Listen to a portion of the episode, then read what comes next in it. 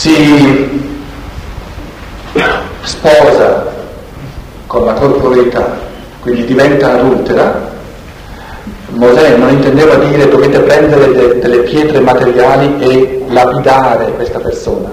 Immaginate una legge di Mosè che prescrive di lapidare una persona che è colta in, in, in adulterio.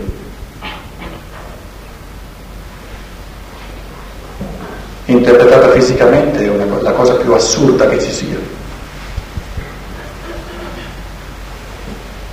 Mosè intendeva dire, attraverso questo adulterio evolutivo, di diventare infedeli. L'anima umana diventa infedele rispetto allo spirito, si congiunge col corpo, con la materia.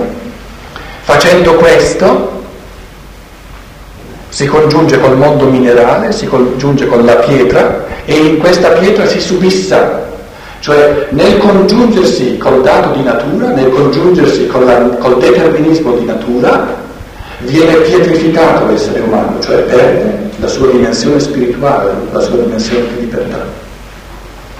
Quindi l'adulterio evolutivo serve a che l'uomo si perda nel mondo minerale, a che l'uomo si uccida.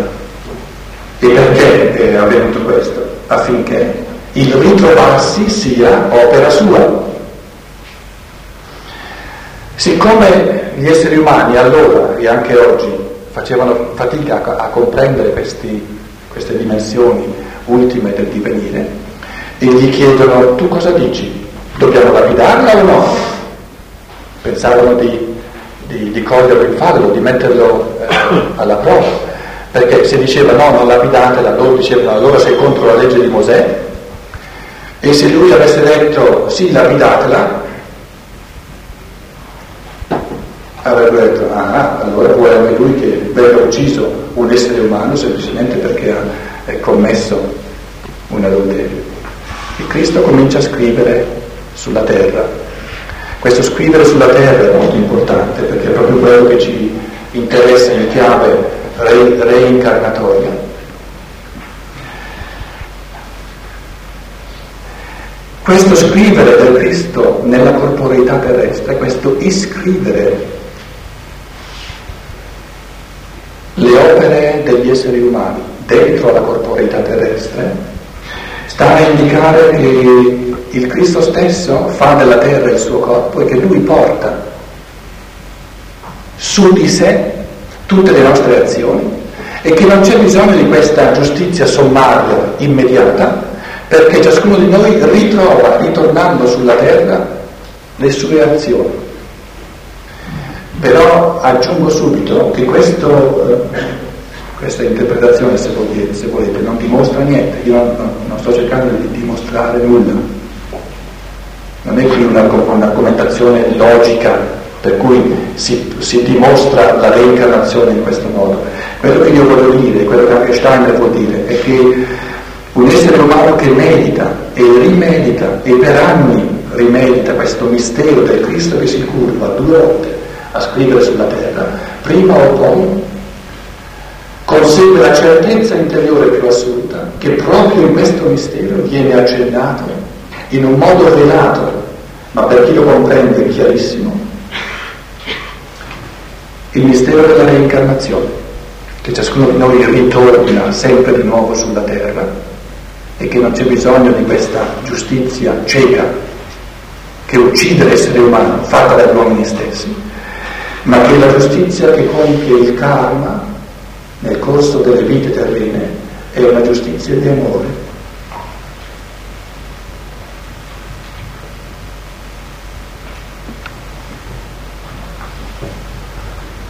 Se, se lasciamo questa eh, dimensione del prendere alcuni aspetti particolari,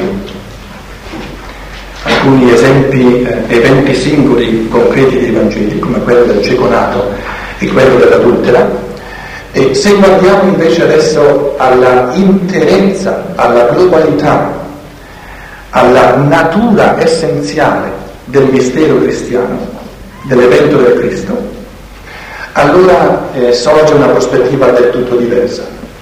E qui eh, vengo a, ai pensieri che per me, per la conferenza, il nostro incontro di questo pomeriggio sono quelli più, di gran lunga più importanti. Noi abbiamo due possibilità fondamentali di comprendere il mistero del Cristo. Una possibilità è quella in fondo prevalsa finora, che arriva alla sua giustificazione, perché la scienza dello Spirito ci insegna a comprendere la necessità di ogni gradino evolutivo e quindi anche a rispettare eh, ogni gradino evolutivo.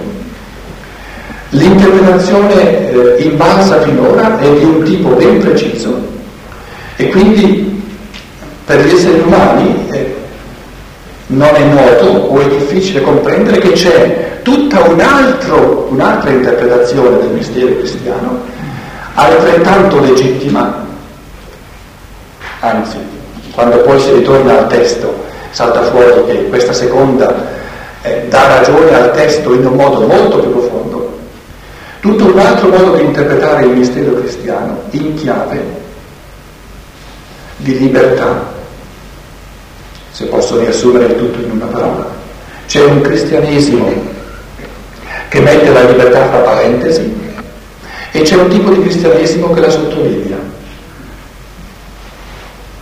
L'umanità ha conosciuto finora soltanto un cristianesimo che mette la libertà fra parentesi, in questo senso, che le due dimensioni fondamentali del Vangelo, le parole del Cristo e le opere del Cristo, queste sono le due dimensioni fondamentali dei Vangeli, ciò che lui ha detto e ciò che lui ha fatto. Sono stati interpretati maggiormente in termini di grazia e meno in termini di libertà, nel senso che si è visto nella grazia e nella libertà una specie di polarità.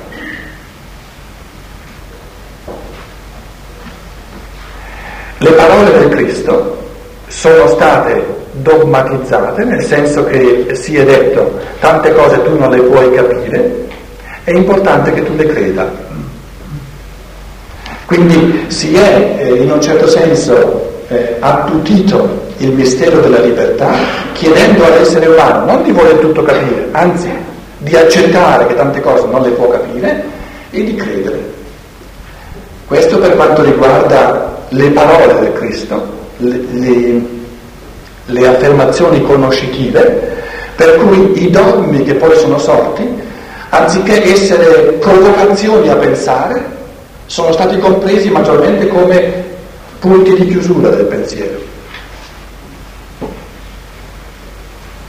L'altra dimensione del Vangelo, ancora più importante,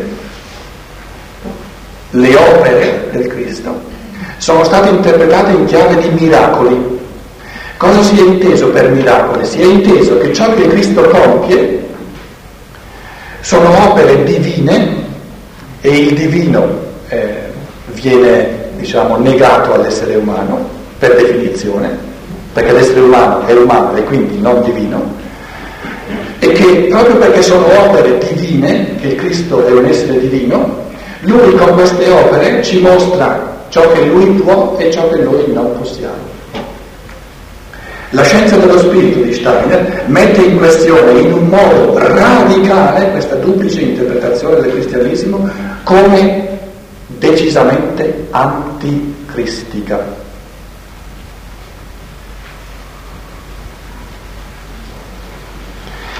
E questo è il punto dove, con tutto il rispetto reciproco, anche con tutto l'amore vicendevole che sempre ci deve essere, non dobbiamo illuderci che tutto sia la stessa cosa e non dobbiamo illuderci che la scienza dello spirito dica in fondo, in altro modo, le stesse cose che dice il cristianesimo tradizionale.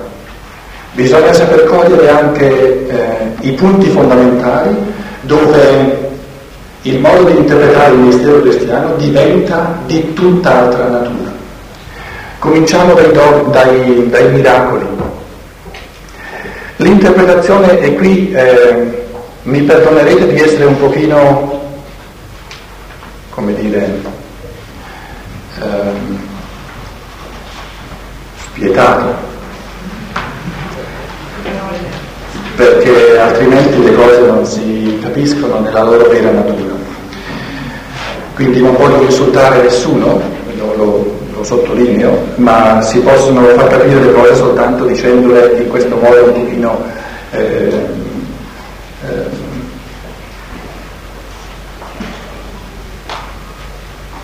continuano a venirmi in mente eh, bellissime parole tedesche, ma non quelle italiane. No, è un'altra parola ceca. Irremovibile. Unerbittlich in tedesco. Categorico forse la parola giusta.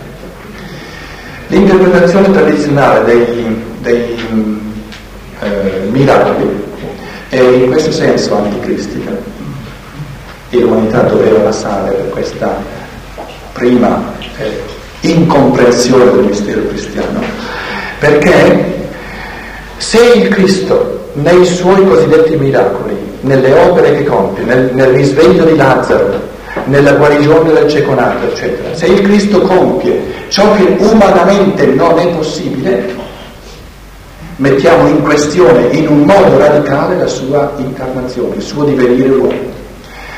Perché quando lui è entrato nella terra, la tentazione del maligno consisteva proprio in questo. Tu entri nella terra, ma tu puoi ciò che nessun essere umano può, mostra agli esseri umani ciò che tu sovrumanamente puoi. L'interpretazione tradizionale dei miracoli è in modo tale come se il Cristo continuamente cedesse alla tentazione del maligno e mostrasse agli esseri umani ciò che lui solo può in quanto entità divina e ciò che gli esseri umani non possono.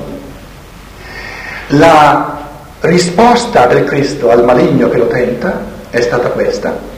Caro diavolo, lo so che potrei ciò che nessun essere umano può, lo so che lo potrei, ma tu devi sapere che la mia decisione incarnatoria di entrare nella realtà umana e di diventare uomo consiste nel fatto che io ho deciso di rinunciare a tutto ciò che è sovrumano e di attenermi unicamente a ciò che è umanamente possibile.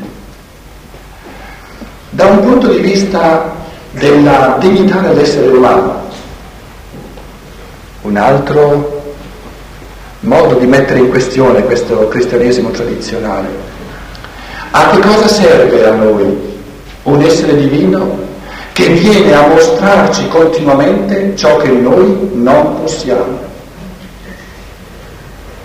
Se noi volessimo chiamare questo amore per l'essere umano, ci sbagliamo nel modo più assoluto. Perché amare un altro essere significa renderlo lui capace di qualcosa e non sostituirsi al suo essere annientandolo.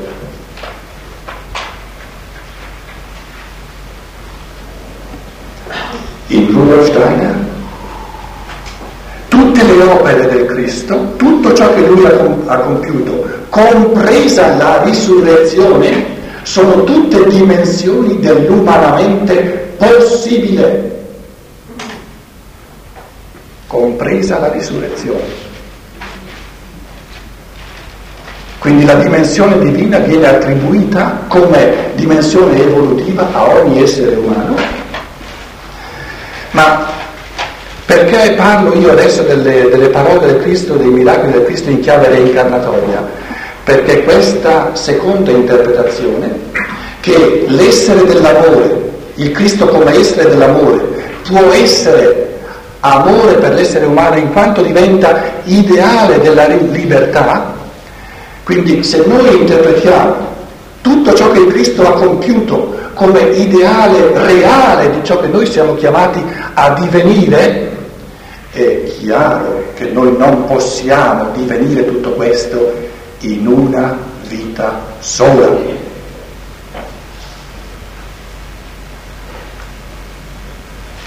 Se noi ascriviamo, se noi attribuiamo all'essere umano la possibilità reale di attuare dentro di sé tutte le dimensioni espresse nell'essere del Cristo, in quanto incarnato come uomo, dobbiamo dire che l'essere umano ha bisogno di molte vite terrene. Per esempio, per eh, acquisire una forza dello spirito tale da spiritualizzare la materia, che è il mistero della risurrezione. Che è il mistero della risurrezione, questa forza ultima dello spirito di trasfigurare, di trasformare la materia, di redimerla dalla legge della necessità, dalla legge del, del determinismo, per creare un corpo spirituale a immagine della legge di libertà dello spirito. Questo è il corpo di risurrezione, una corporeità, quindi una possibilità di esprimersi all'extra che sia del tutto in sintonia con la legge immanente dell'essere umano, che è la legge dell'amore e della libertà. Quindi io direi a questo punto ogni essere umano sarà chiamato nel corso del suo divenire, nei prossimi secoli, a scegliere tra l'uno e l'altro cristianesimo. Tra un cristianesimo dove il Cristo compie miracoli nel senso che lui fa eh, tante cose all'essere umano, le compie dentro all'essere umano, ma sono opere sue di Cristo e non dell'essere umano, oppure dovrà scegliere tra un cristianesimo dove il Cristo mostra tutte quelle cose che ogni essere umano è chiamato a divenire lui stesso. Il Cristo ci mostra l'umanamente possibile, non l'umanamente impossibile. E perciò i cosiddetti miracoli nel Vangelo di Giovanni si chiamano segni. Lui ci mostra ciò che è umanamente possibile. Quindi le opere del Cristo contengono in chiave reincarnatoria tutto l'umanamente possibile in termini di attuazione e le parole di Cristo contengono tutto l'umanamente pensabile.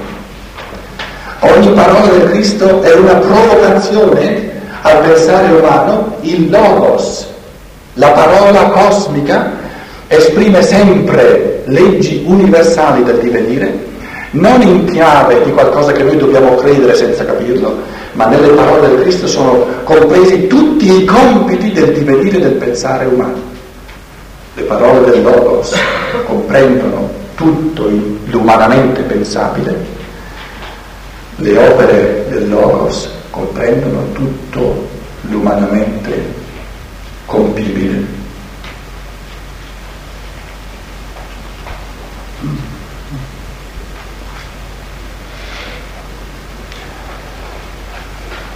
Non in una vita sola, naturalmente.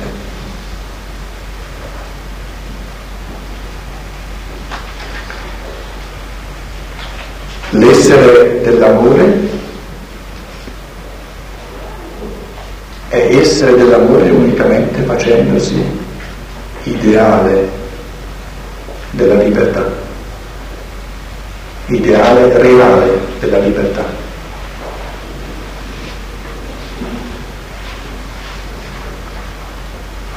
E quindi noi abbiamo, viviamo in un mondo dove c'è la natura, dove c'è la corporeità e nella natura abbiamo la potenzialità universale per il pensare e viviamo nel karma, nella situazione karmica, nel mondo animico dove c'è la potenzialità individuale per l'operare. Quindi il Cristo ci dà il mistero della natura che contiene tutto il pensabile umano e questo è il compito universale per tutti noi e dà a ciascuno di noi il mistero del suo karma che contiene l'operabile in modo individuale per ciascuno, ma tutte dimensioni del divenire nella libertà. Il divenire del pensiero nella libertà e il divenire della volontà nella libertà. Interpretato in questo modo del tutto diverso il cristianesimo, getta luce, una luce del tutto diversa su alcune affermazioni fondamentali dei Vangeli che tutti conosciamo e che in fondo restano oscure prima grande, eh, nel primo grande tipo di interpretazione del cristianesimo. Una, una espressione è voi siete dei. Un'altra espressione che ritorna sempre nei Vangeli, là dove noi diremmo che il Cristo ha compiuto un miracolo, lui stesso, sempre di nuovo, soprattutto nei sinottici, dice la tua fede ti ha salvato. Ma allora, è stato lui a compiere il miracolo o è stato l'essere umano decisivo per ciò che è avvenuto? Il Cristo sottolinea che decisivo perché ciò potesse avvenire non è stato il fatto che lui è lì, perché lui c'era per tutti, ma non tutti vengono guariti. Decisivi sono, decisivi sono i presupposti evolutivi che sono nel singolo. Quando questi, questi presupposti ci sono, possono avvenire certe cose. Che pistis su sesokense. La tua pistis. La parola fede si allontana di, di, di molti dal significato della pistis. Pistis è questo radicarsi del Dio in se stesso. Questa è la salvezza dell'essere umano. Oppure, e con questo forse termino, per il resto non c'è tempo, dove il Cristo nei discorsi eh, di cosiddetti di addio di commiato, nel capitolo quattordicesimo del Vangelo di Giovanni dice, voi compirete opere più grandi perché io vado al Padre.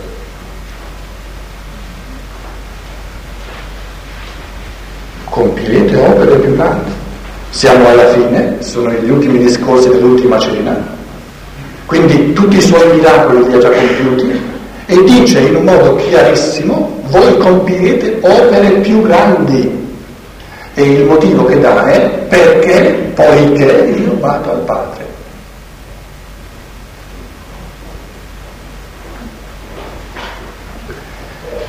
In chiave di cristianesimo tradizionale non è facile interpretare una frase del genere. Sono veramente curioso di eh, vedere cosa poi verrà anche da voi, perché eh, sto dicendo delle cose forse non per tutti eh, scontate, così come io mi eh, permetto di parlarvi francamente così forse non tutti, ma quelli che poi si esprimeranno lo facciano altrettanto francamente, anche dicendo cose diverse. Per me è stata un'esperienza di, di beatitudine interiore leggere per esempio le conferenze sul Vangelo di Giovanni di Steiner tenute a Kassel.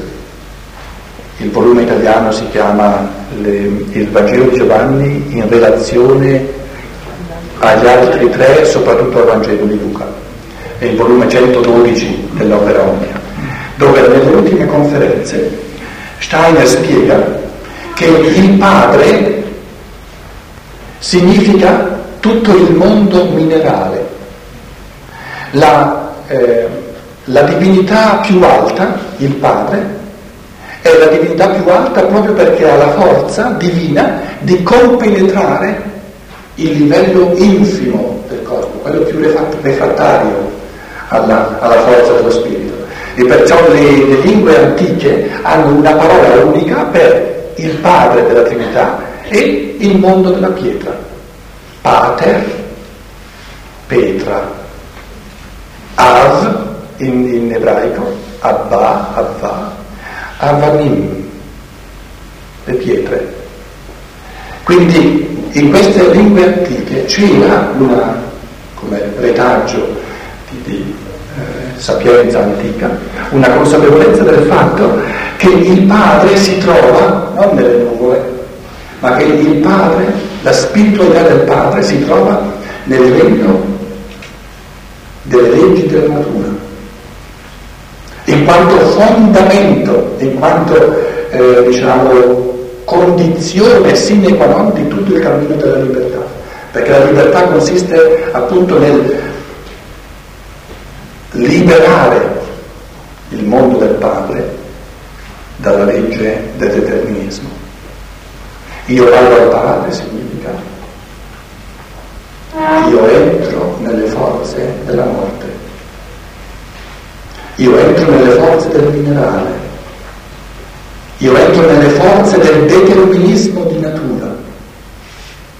E poiché finora, in tutti questi tre anni, questo non era stato ancora compiuto, tutte le opere che voi avete visto fino adesso sono le opere piccole.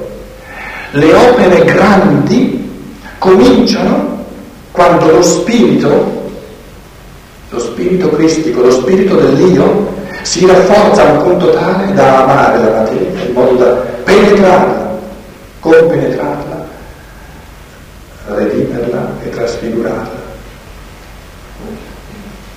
Quindi la prima metà dell'evoluzione sono state compiute le opere più piccole, nella seconda metà dell'evoluzione, dopo che il Cristo ha portato l'io, le forze dell'io dentro al mondo minerale, ora che ci è possibile esprimere la libertà umana dentro al mondo minerale, nello stato incarnato, saremo in grado di compiere le opere grandi dell'evoluzione. In altre parole, le opere piccole dell'evoluzione sono le opere dove lo spirito ha paura della materia e le opere grandi dell'evoluzione sono le opere dove lo spirito umano abbraccia, ama, redime e trasforma la materia. Compirete opere più grandi, poiché io vado al Padre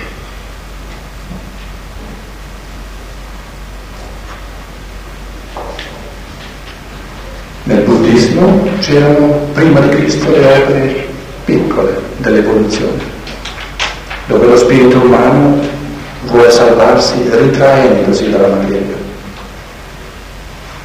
Ora ci viene dato di avere una forza maggiore grazie a Cristo in ogni essere umano, grazie alla forza del Dio, di restare fedeli all'amore per la terra e di compiere le opere grandi dell'evoluzione, cioè con lui e in lui di andare al Padre.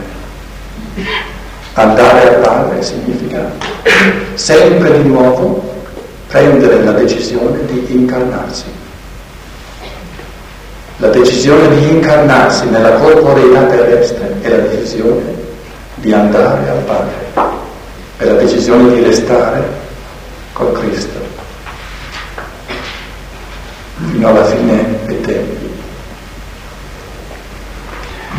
Ci rivediamo fra un quarto d'ora e siamo tutti curiosi di sentire cosa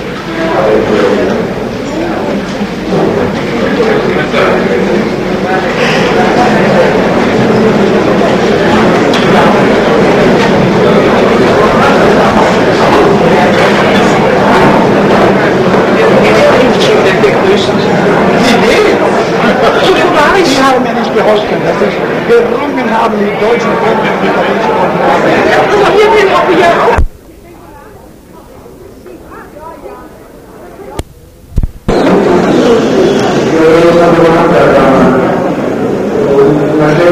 che possiamo fare insieme.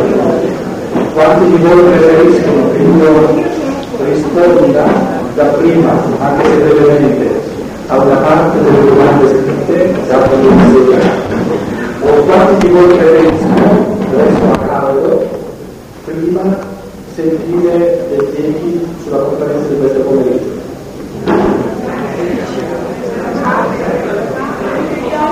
Prima scelta che io comincio con eh, risposte a domande scritte. Quanti vorrebbero questa scelta? Seconda scelta di cominciare con le reazioni alla conferenza di questo pomeriggio.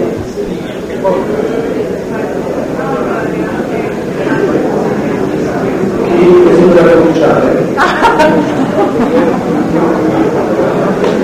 La maggioranza si è, la stragrande maggioranza si è espressa per cominciare la conferenza di questo pomeriggio.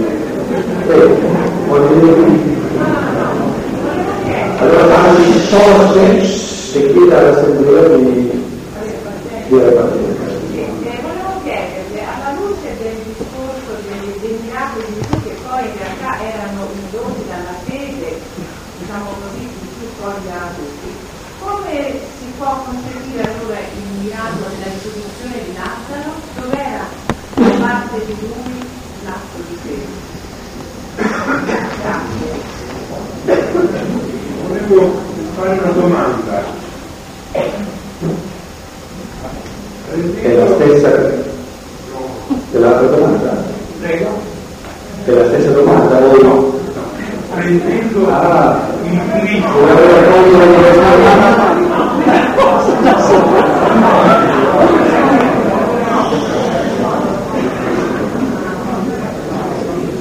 Non fai paio di secondi. Nelle risposte alle domande è chiaro che alcune volte si riassumono un po' per cose immense, quindi eh, bisogna avere un po' di pazienza, altrimenti eh, io mi trovo un po' nell'imbarazzo di dover riassumere cose che sono molto complesse. La, il di Lazzaro è un eh, evento di iniziazione, perciò dura tre giorni e mezzo di Lazzaro viene detto che è l'unico essere umano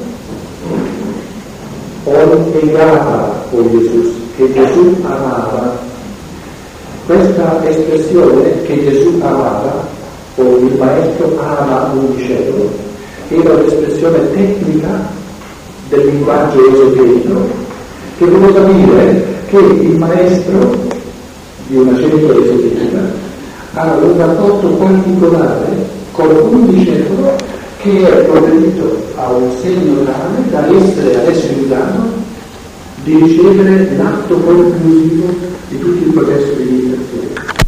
L'atto conclusivo del cammino di iniziazione consisteva nel fatto che si faceva dormire l'iniziando, in altre parole il corpo fisico si metteva come in un catafalco e attraverso procedimenti che erano di natura eccezionale, quindi di natura eh, di, di,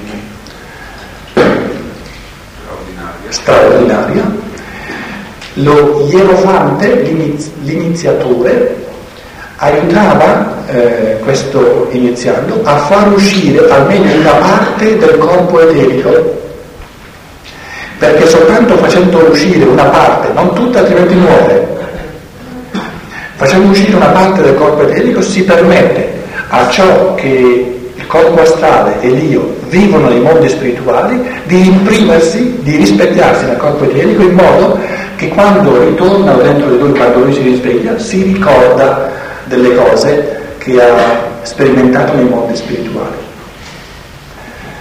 Essendo un processo di straordinarietà e di eccezione, gli altri apostoli e basta che leggiate l'undicesimo capitolo del Vangelo di Giovanni, il risveglio di Lazzaro, c'è soltanto nel Vangelo di Giovanni. Un evento importantissimo c'è soltanto nel Vangelo di Giovanni, perché Giovanni Lazzaro parla in questo capitolo del mistero della sua iniziazione.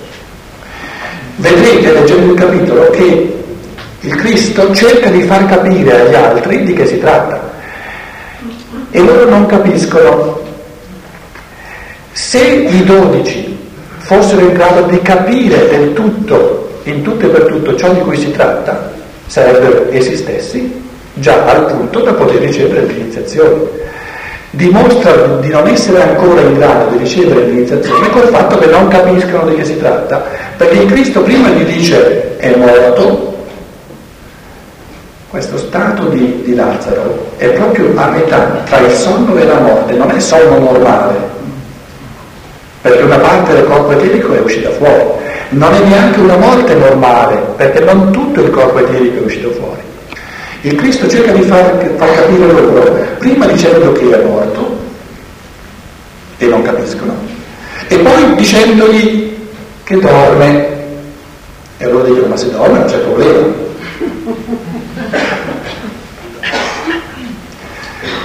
E in fondo la difficoltà della, dell'esegesi tradizionale sta proprio in questo, che eh, sono andate perse le conoscenze nell'umanità e dovevano andare perse affinché l'individuo singolo liberamente, attraverso il suo impegno conoscitivo libero, le riconquisti, sono andate perse queste conoscenze per cui l'esegesi tradizionale in fondo non sa neanche che si tratta di un processo vero e proprio di iniziazione. Che il cadavere puzzi, lo dice Marta, Marta pensa che il cadavere puzzi. E quando poi il Cristo eh, esprime queste due parole, Lazzare, tre parole, Lazzare, deulo exo, vieni fuori. Eh, faccio solo alcuni accenni, si potrebbero parlare per dei mesi, per degli anni, soltanto su questo capitolo. L'interpretazione tradizionale è, è come se il Cristo dicesse vieni fuori dalla tomba, ma Lazzaro vieni fuori. Normalmente si pensa, il Cristo intende dire vieni fuori dalla tomba, ma pensate, vieni fuori dalla tomba è in fondo un'indicazione banale, perché se lui è vivo lì dentro, se è stato dentro tre giorni e mezzo e se la pietra è stata rimossa, c'è bisogno che venga il Cristo a dirgli vieni fuori. Vedete come si può eh, raggiungere un livello del tutto banale di interpretare i Vangeli? Invece, se si sa che si tratta di un processo di iniziazione, questa frase del Cristo, che era proprio la frase importantissima dello ierofante, del, dell'iniziatore, è la frase che richiamava dai mondi spirituali questo essere che per tre giorni e mezzo era andato nei mondi spirituali affinché sia capace di prendere questa decisione di amore per l'umanità e per la terra di rincarnarsi. Perché un, un essere umano che si escarna anche solo parzialmente percepisce il vivere nel mondo spirituale come qualcosa di così beatificante che la tentazione più irresistibile è quella di non voler più rientrare nella corporeità. Lazzaro, vieni fuori significa ritorna fuori dal mondo spirituale, perché sulla terra ti attende un compito tra i più importanti che esistano, qual era il compito che doveva assolvere per l'umanità? quello di darci il Vangelo di Giovanni, quello di darci l'Apocalisse. Lascia la tua beatitudine privata, la tua beatitudine egoistica, personale, riafferra la corporeità, ritorna dentro alla terra, incarnati di nuovo, perché è più importante della tua beatitudine personale è l'amore per tutta l'umanità. Lazzaro, vieni fuori riafferma il tuo corpo fisico.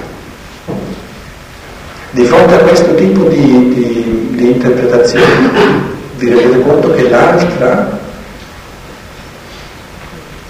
eh, trovo solo la parola banale, per, per, è, è, molto banale, però era giustificata eh, nel periodo in cui l'umanità non conosceva che si tratta di, di, di tutt'altro. Ma quando si viene a conoscere quest'altra dimensione, è chiarissimo che il dire a Lazzaro vieni fuori dalla tomba in senso fisico è del tutto banale, del tutto superfluo. Il logos, il logos, la parola universale, non è venuta sulla terra per dire fisicamente a uno che è stato in una tomba senza mangiare, senza bere per tre giorni e mezzo, adesso che, che, che la pietra è stata aperta, vieni fuori tomba, lo, lo sa da sé,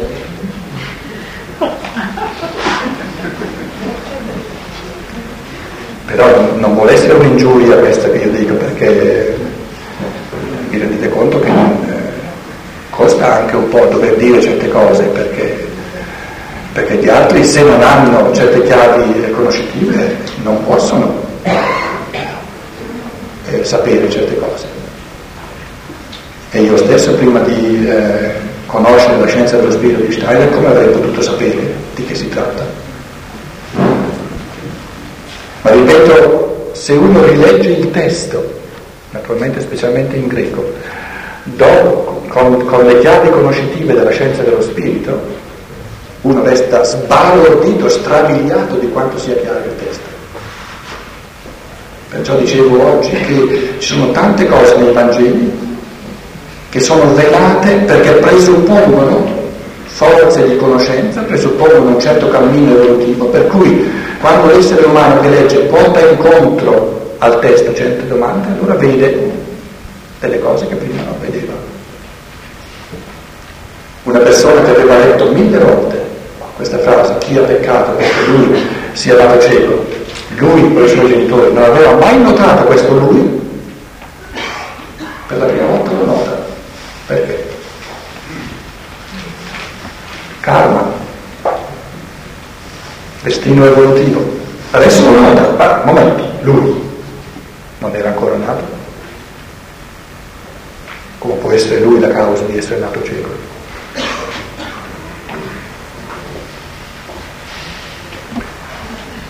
Prego.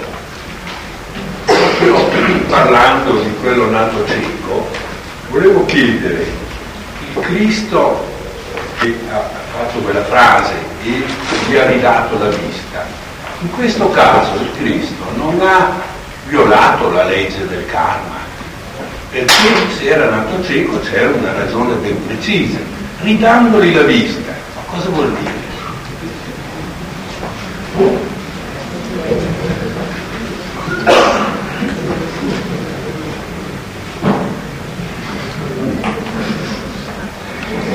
Non diciamo che il Cristo gli ridà la vista, lo diciamo noi, ma non lo dice il Vangelo.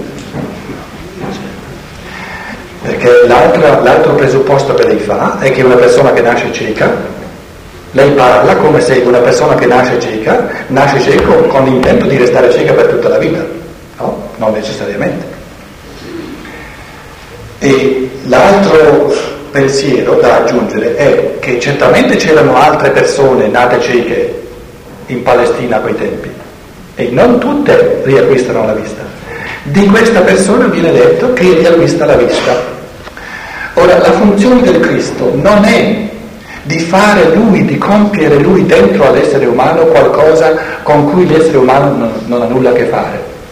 La funzione del Cristo è di aiutare l'essere umano a rendersi consapevole del fatto che il suo cammino evolutivo karmico è stato tale per cui ora cessa il tempo di dover essere cieco. Ma il fatto che il, il, il, tempo della cecità venga a termine per questo essere umano è dovuto al suo cammino evolutivo. Il Cristo lo aiuta nel cammino di conoscenza, di rendersi conto che adesso ci sono in lui tutti i presupposti per riacquistare la vista. Se poi prendiamo il cieco nato, non soltanto a livello di questa individualità singola, perché questa, questo livello c'è nel Vangelo, di questa individualità ben specifica, che fino a questo momento non ci vedeva, ora comincia a vederci. Se allo stesso tempo, come vale per il Vangelo, prendiamo questo evento come un evento in fondo valido per tutti gli esseri umani, allora questo evento significa che l'umanità prima di Cristo era veggente rispetto ai mondi spirituali e cieca rispetto al mondo fisico.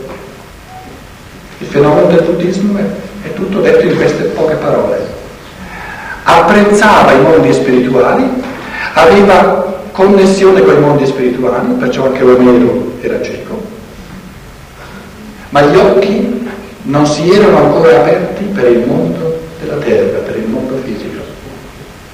Il Cristo è venuto a chiudere gli occhi dell'antica chiaroveggenza e ad aprire gli occhi umani sulla realtà fisica, materiale della terra. Quindi anche eh, in questo eh, gesto del Cristo è espressa il significato globale della decisione incarnatoria dell'essere solare di entrare dentro alla Terra per una evoluzione umana che si compie soltanto nelle condizioni terrestri.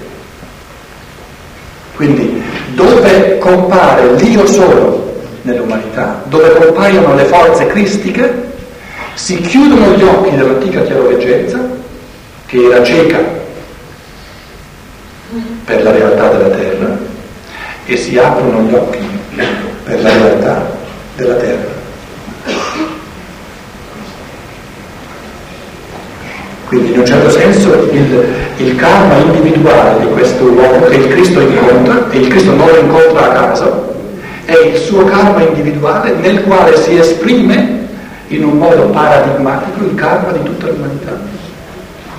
Nella prima metà dell'evoluzione di essere stata cieca per la terra e veggente solo per il mondo spirituale, disincarnato, e che adesso le forze cristiche invertono,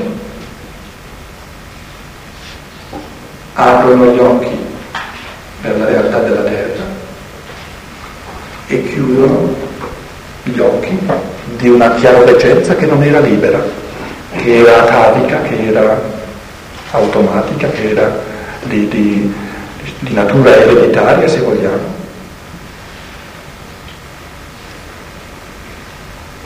Anche qui, come ripeto, solo alcuni accenni che vorrebbero stimolare altri pensieri in ciascuno. Il mio intento non è quello di risolvere è soltanto di esprimere alcuni pensieri che possano portare poi ad altre riflessioni. Prego. Sì, prego. Questa spiegazione è stupenda comunque, meravigliosa. Sì, questa spiegazione è stupenda significa che nel mio cervellino si è acceso qualcosa. Sì, no, io ci darsi che per altri non sia così. Questa cosa ce l'avevo, non la potevo così resa così bene. Ecco, il foglio dove ho preso degli appunti per essere sicura eh, di dire qualcosa. Ecco, eh, io eh, spero che lei con eh, gentilezza e con bontà capisca che se io pongo delle difficoltà non è assolutamente per, per contrappormi a lei, io sono qui piena di interesse e, di, e anche di piacere di sentire queste cose, però proprio mi sembra stimolante per quanto riguarda... Scusi le difficoltà non sono solo benvenute, ma desiderate.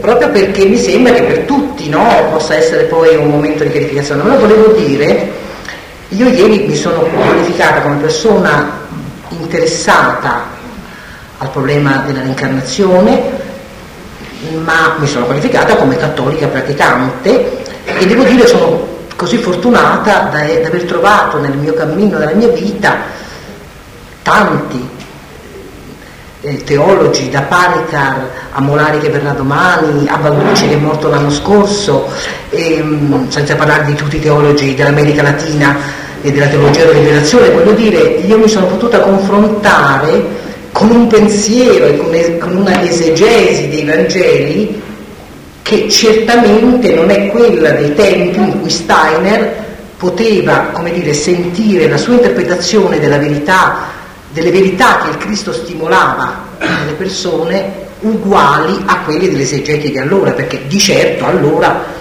l'esegesi era così come lei l'ha presentata. Allora ecco, mi sembra che, eh, certo domani ci sarà la tavola tonda, ma com, com, come dire, ecco, mi sembra un pochino limitativo il fatto di presentare questa, io non parlo dell'incarnazione, eh, parlo di come lei ha presentato Gesù, cioè lei ha detto molto giustamente, dice che cosa ce ne faremmo noi di un Gesù che opera miracoli in quanto è Dio e quindi dal di fuori interviene sull'uomo, a noi interessa solo ciò che nell'uomo è possibile suscitare. E io le dico che tutta una vastissima teologia, che evidentemente non so perché, cioè non voglio dilungarmi su perché, ma non trova spazio in quelle che sono le versioni del Magistero ufficiale, ma tutta una teologia pubblicata, dibattuta, dice da molti anni esattamente le cose che diceva lei, cioè che la tua fede ti ha salvato vuol dire che sei tu che hai potuto dal tuo interno avere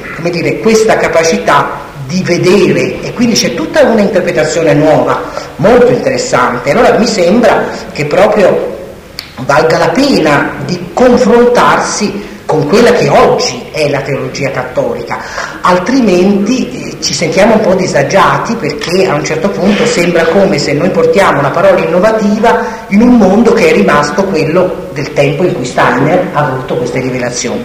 Ecco, questa è la, è la difficoltà. Poi, siccome io sono un po' ostinata, ritorno alla domanda di ieri, anche perché stamattina avevo problemi nella mia famiglia, tra l'altro c'è una mia cagnetta che sta morendo, quindi anche questo mi dà un po' di pena e, mm, l'ho lasciata con mia figlia, naturalmente non, non è sola, e non sono venuta. Però io sono ostinata e ritorno alla domanda di ieri. Allora volevo dirle questo. Supposto che una persona cattolica o protestante, comunque insomma, diciamo in ambito cristiano, supposto che, questo è molto importante, viva una vita di fede eh, autenticamente come sinceramente questa persona può ritenere, quindi non pensando che la vita eh, sia nelle cose che fa, nelle, nei benefici che trae, ma come dire nella scoperta del significato profondo del proprio rapporto con Dio. Ecco, supposto questo, io le chiedo qual è per favore la differenza tra questa persona che cerca di vivere una vita suoi, nel suo senso più profondo e la persona che cerca di vivere la vita nel senso più profondo nell'ottica steineriana.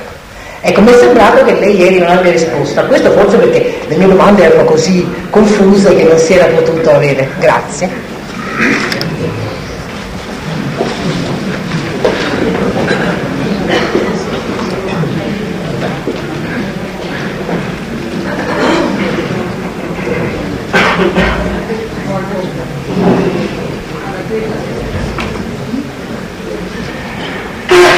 Comincerete la prima eh, grande riflessione che lei ha fatto il, um, sull'esegesi, sul modo di accostarsi al Nuovo Testamento, per poi venire alla seconda domanda di carattere più esistenziale. Io direi che le affermazioni di Steiner in fatto di Vangeli sono oggi molto più valide, più valide di allora perché la nuova teologia, che io conosco molto bene tra l'altro, perché è la teologia che io ho studiato, nonostante i capelli non ci siano più, non ho studiato la teologia nei primi anni di questo secolo, un pochino dopo. Eh, la nuova teologia, ed è stato interessante che lei ha parlato sempre di Gesù e non ha mai una volta sola detto Cristo, mentre io ho sempre usato la parola Cristo. La nuova teologia, in fondo, eh, si è impoverita abissalmente perché nell'ultimo secolo, l'ultimo secolo e mezzo, si parla in fondo di Gesù di Nazareth come un ideale di, dell'essere umano e la dimensione divina, anche se eh, qualche volta a parole la si può eh, difendere, la dimensione divina è andata persa nell'umanità. Quindi eh, si, si attribuisce all'essere umano in quanto possibile per l'essere umano tutto ciò che Gesù compie, perché Gesù è questo bravo essere umano che ci fa vedere come eh, le cose umane possono andare un po' meglio di, di, di, come noi normalmente le vediamo. In altre parole, si attribuisce alla possibilità umana ciò di cui il Cristo parla, perché si riduce il Cristo a livello di uomo. Vero Dio e vero uomo, noi diciamo. Sì, è una teoria. No, come ha detto la signora prima, è una realtà in moltissime anime, vive oggi, sì. persone vive oggi. Non negli esegeti. Non negli esegeti. Se lei dice che gli esegeti la pensano così, lei non conosce gli esegeti di oggi. No, non parlo degli esegeti. Ma lei parlava degli esegeti, parlava del modo in cui l'esegesi oggi interpreta il Nuovo Testamento. Non stiamo parlando del, del, del, sacerdote anziano che ha ancora per sua buona fortuna questo tipo di fede, per sua buona fortuna. Ma l'esegesi eh, si trova di fronte a dei testi che non ha più possibilità, la possibilità di capire nella loro dimensione divina. Quindi o si riduce il Cristo al livello umano di oggi e allora si dice la tua fede ti ha salvato, cioè sei tu a fare queste cose, perché si riduce, parliamo dell'esegesi, non di questi buoni cattolici, non di mia sorella suora che crede ancora a queste cose e sinceramente. La signora parlava dell'esegesi di oggi. L'esegesi di oggi riduce il Cristo alla dimensione umana, così come la dimensione umana è a questo stadio evolutivo. Quindi si attribuisce all'essere umano ciò che Cristo compie perché lo si interpreta in chiave di ciò che è oggi umanamente possibile. Quello che Steiner dice è tutt'altra cosa. Steiner dice ci sono livelli di possibilità espressi nell'operare del Cristo che travalicano infinitamente ciò che l'essere umano oggi può, ma non travalicano ciò che è umanamente nel corso dell'evoluzione possibile. La formazione è del tutto diversa. Quindi la teologia moderna attribuisce all'uomo le opere del Cristo, le, le rende opere possibili per l'uomo in quanto riduce il Cristo alla dimensione attuale dell'essere umano. In altre parole, il Cristo in quanto entità divina è andata perduta. La seconda, eh, il secondo aspetto che differenza c'è tra una vita di fede e, cito le sue parole, una vita di fede, e una vita dove la scienza dello spirito di Steiner diventa centrale per un essere umano. Credo che non potrei esprimere meglio questa differenza che riferendomi di nuovo al mio destino personale, perché ho una sorella che è suora, Orsolina, che prega per la salvezza del suo fratello e lo fa sinceramente.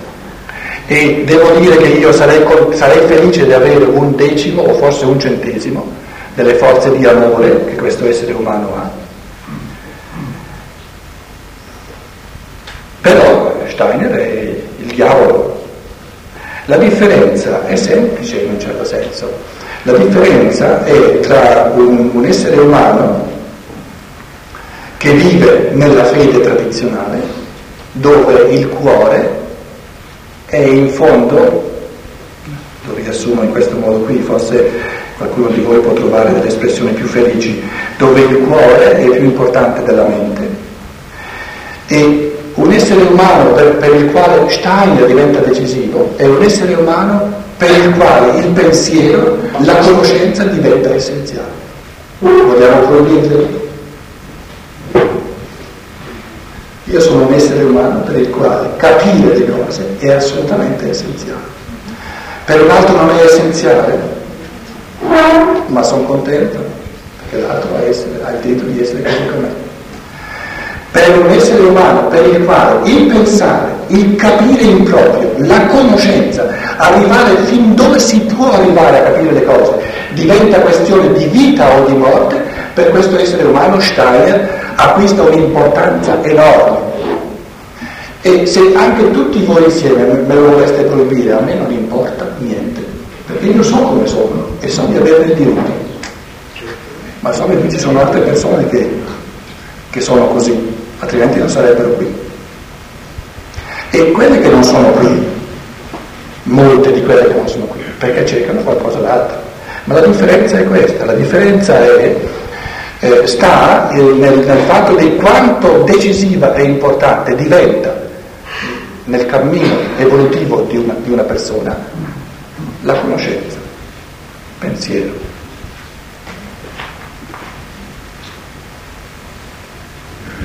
Prego.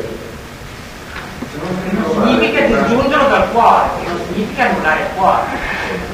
Se lei chiede a me, eh, io le direi che mm, quando subentra la conoscenza, non, non eh, eh, il sapere astratto o il sapere eh, manipolativo della terra e degli altri esseri umani, parlo di una conoscenza spirituale che penetra coscientemente per forza di pensiero i misteri del cosmo, quando questo avviene il cuore raddoppia la sua dimensione.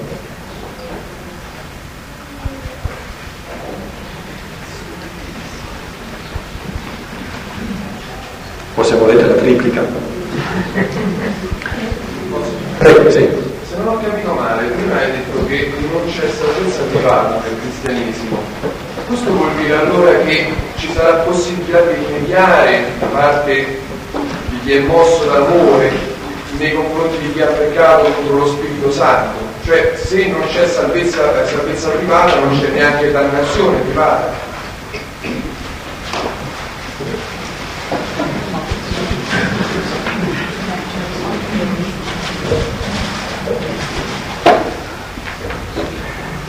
C'è qualcuno che vuole rispondere a questa domanda?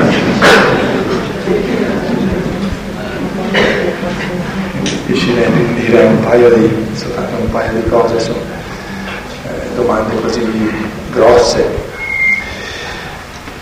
La prospettiva evolutiva in chiave di libertà amante è di